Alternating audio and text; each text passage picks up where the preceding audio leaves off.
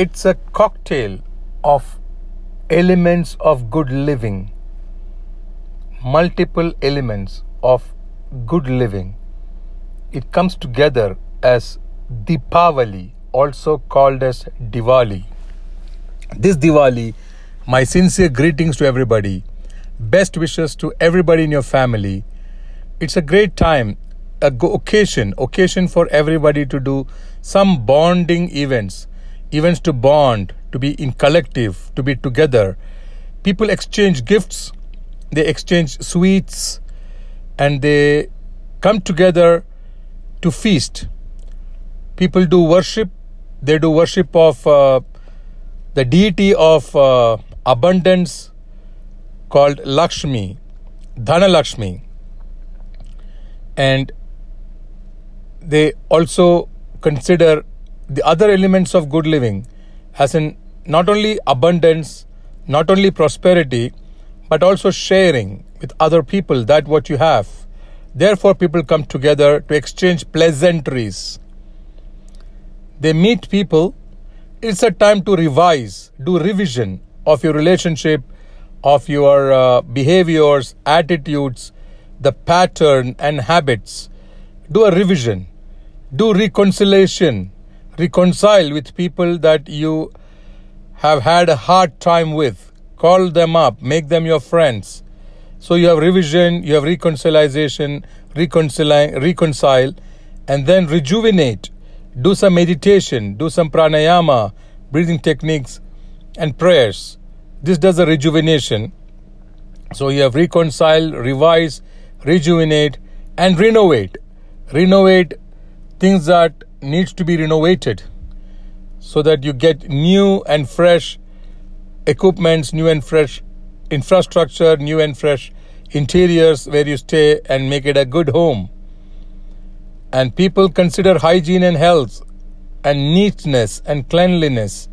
And that's why they have an oil bath as a mandatory part of Diwali uh, days of renewal, days of uh, rekindling wisdom, rekindling wisdom. The people they buy this uh, clay diyas, lanterns, lamp. Clay lamp is lit to symbolically proclaim that darkness has been eliminated through light. The darkness means ignorance in the brain, ignorance in our mind. So when wisdom comes, symbolically the lamp, the oil lamp, when the wisdom comes, the brightness shines and the ignorance disappears. So the ignorance is perhaps the boundaries, the barriers, the the restrictions we have put on ourselves, the limitations, the the walls, the things that constrict your expansion of the mind, the things that uh, uh, that restricts your exploration of new methods of befriending people and to establish cordiality in relationship. So all this together is a cocktail of many elements coming together, cocktail of uh, good living, elements of good living. In some places, it is called Kartik month, especially in areas of Gujarat, where it's almost a new year, beginning of a new year. So they revisit many of their old decisions of policies and consider changes were essential. So, all this celebration and festivity is in alignment and affinity with the positioning of planets, movement of stars, and the sun and the moon itself. The calendar based on moon, the lunar calendar, is also considered to appropriate the time, duration, and the tenure of this festivity and celebration called Deepavali and Diwali. So, best wishes to everybody. And also, this is the time for dhan. Dhan means wealth. And dhan comes as healing.